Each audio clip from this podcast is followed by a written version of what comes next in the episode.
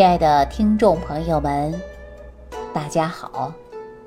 欢迎大家继续关注《万病之源说脾胃》。我们说脾胃疾病啊，大家翻阅一下教科书啊，书上是这样告诉我们的：说慢性胃炎的发病主要啊，它有八大原因，比如说有幽门螺旋杆菌的感染。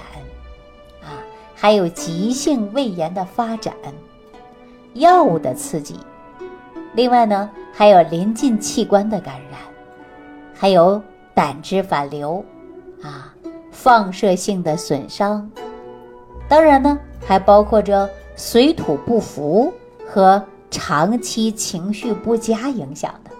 但是啊，我经过这几年给大家调理脾胃，实际上呢，我发现呐。慢性胃炎的发生啊，它跟我们吃啊，包括情志啊，还真的关系是最大的啊。说你吃的不对的时候啊，你就引起了胃炎。在这里大家都能理解吧？比如说你这一段时间你就没有按时吃饭，对吧？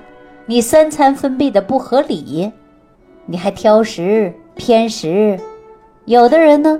还喜欢抽烟，有的人呢喜欢吃辛辣刺激的食物，啊，这些呀都会引起慢性的胃炎，它会成为一种诱因的。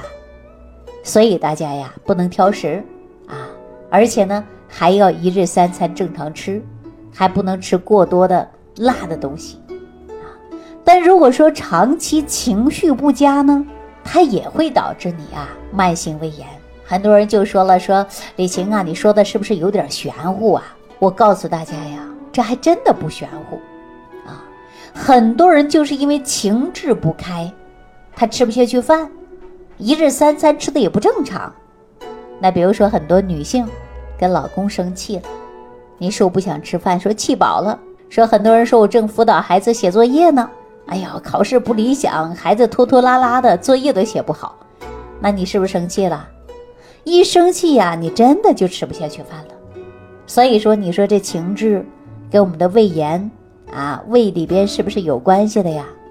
哎，这就是中医上认为呀，说忧思伤脾，思虑太多呀，想法太多呀，压力太大呀，还真的就引起了我们脾胃内伤了。给大家举个简单的例子啊。大家说这一段时间公司比较忙，压力比较大，男人在家里有压力，工作有压力，事业有压力，那么男人就想选择发泄，干嘛呢？抽烟、喝酒啊，泡浓茶、喝咖啡，哎，就唯独饭吃不下去。那时间长了呀，你看有多少成功的男士、女士，他的脾胃都不好，忙着赚钱，忽略了自己的身体健康。这样的事儿还真的是不少啊！有很多人说我天天挂专家号，就希望专家给我治个脾胃，结果呢开一大堆药，就是解决不了你的问题。你说是医生开的药有问题吗？告诉你没问题。你说医生有问题吗？我告诉大家也没问题，因为你脾胃不好，你情志不开，你吃什么它都不吸收，所以说你身体能好吗？肯定啊，吸收上是有问题的，对吧？那给大家举个简单的例子啊，我相信大家都看过《三国》，《三国》当中啊，我们提到的是诸葛亮。诸葛亮大家都知道啊，出谋划策呀，算计的多周到啊。大家想必啊，都会知道他的忧虑过度，他自然会影响他的脾胃功能，对吧？我相信大家看过这样的历史记载吧？说司马懿呀，就向两国交兵的一个使者问，说诸葛亮丞相饭量如何呀？这使节就这样回答的，说孔明食少事烦，岂能久乎？哈，从使节的话当中啊，就得知了，诸葛亮啊，因为事儿太多了。啊，烦忧，所以说吃的很少。那这个时候，我们可不可以大胆的来推测一下，说诸葛亮啊，肯定就是胃不好，对吧？因为啊，他思虑过度，还会导致他失眠、心烦、便秘，对吧？脾胃不好啊。当然呢，这是我们大胆的推测的，而史料当中啊是无法给大家验证的。那我们从中医的角度来给大家呀推测一下，说《三国演义》当中有胃炎的人呐，还不止诸葛亮一个。我们再想一想张飞，张飞的脾气是不是很火爆啊？点火就着，很多的时候呢，他控制不了自己的脾气。这种人呢，往往大部分来讲啊，就是肝气旺盛，容易暴躁。所以说中医讲究啊，就是五脏五行相对应的，也有相生相克的关系。比如说，肝它是不是属木啊？脾是不是属土啊？说木克土啊，肝克脾，它都是相生相克的。所以大怒的时候啊，就会影响到我们伤脾了，哎，然后影响到消化功能了，也容易造成胃炎的产生啊。那我们前边刚刚给大家讲到的张飞吧，说张飞的脾血就不好，但是啊，也有可能他的脾胃就不太好啊。很多人说，那你太敢大胆的推测了，他确确实实是这样子的啊，这是我的推断。那比如说，我每天不是接触很多朋友出现脾胃不好吗？可是像张飞这样的性格的人呐，我还真的接触了啊，而且呢，这样的患者还比较多。我告诉大家，有一天早上啊，我去我们的诊所，诊所还没开门呢，啊，就有好多人在门口排队的。当我把门开开的时候啊，一些人呐，呼下就挤进来了，啊，我跟他说呀，一定要排好队，我呢会一个一个给大家呢来瞧，啊，包括我们呃诊所很多大夫也这样说，但是很多人呐，他有一个习惯性啊，不管你说不说，反正我是找你来调脾胃的，对吧？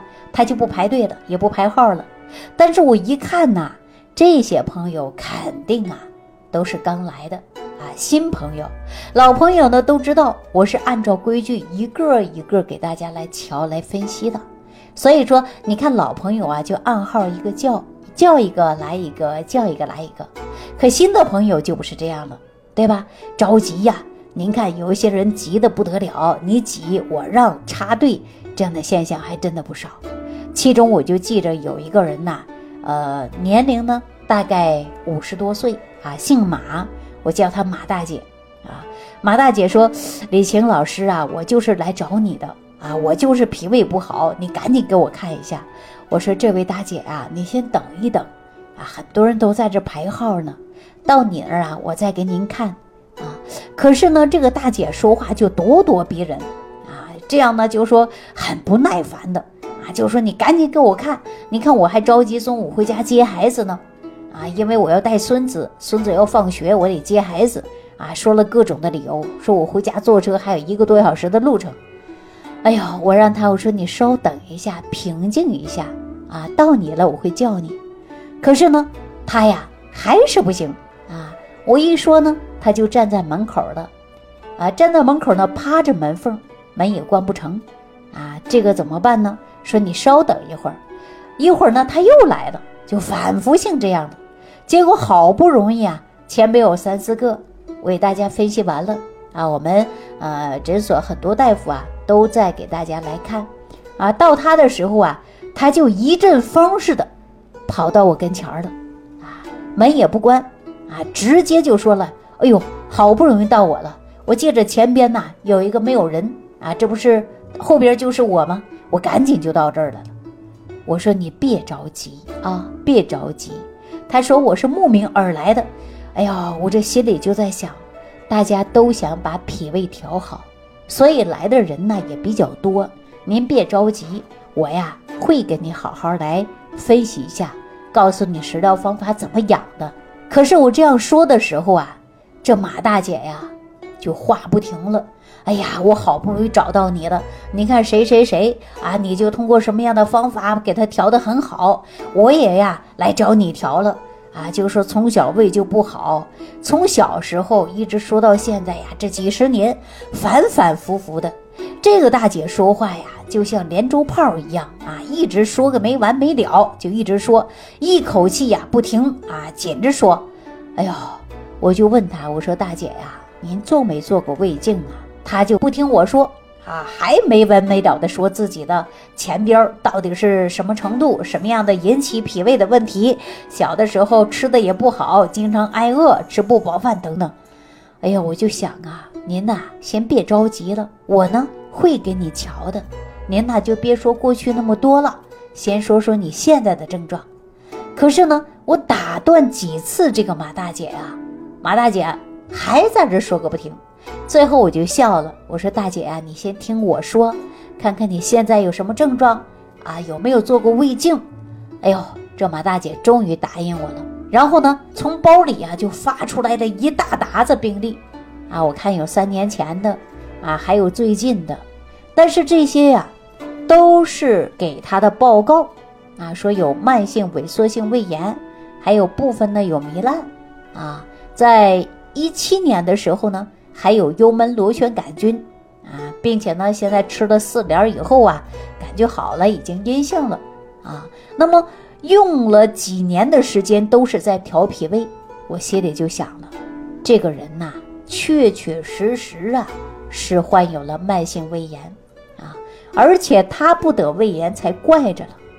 我就笑着跟他说：“我说，哎呦，马大姐呀，你呀先别着急啊，您就坐着，我来给你看一下。”我这慢慢跟他说，可是他就是说的特别快。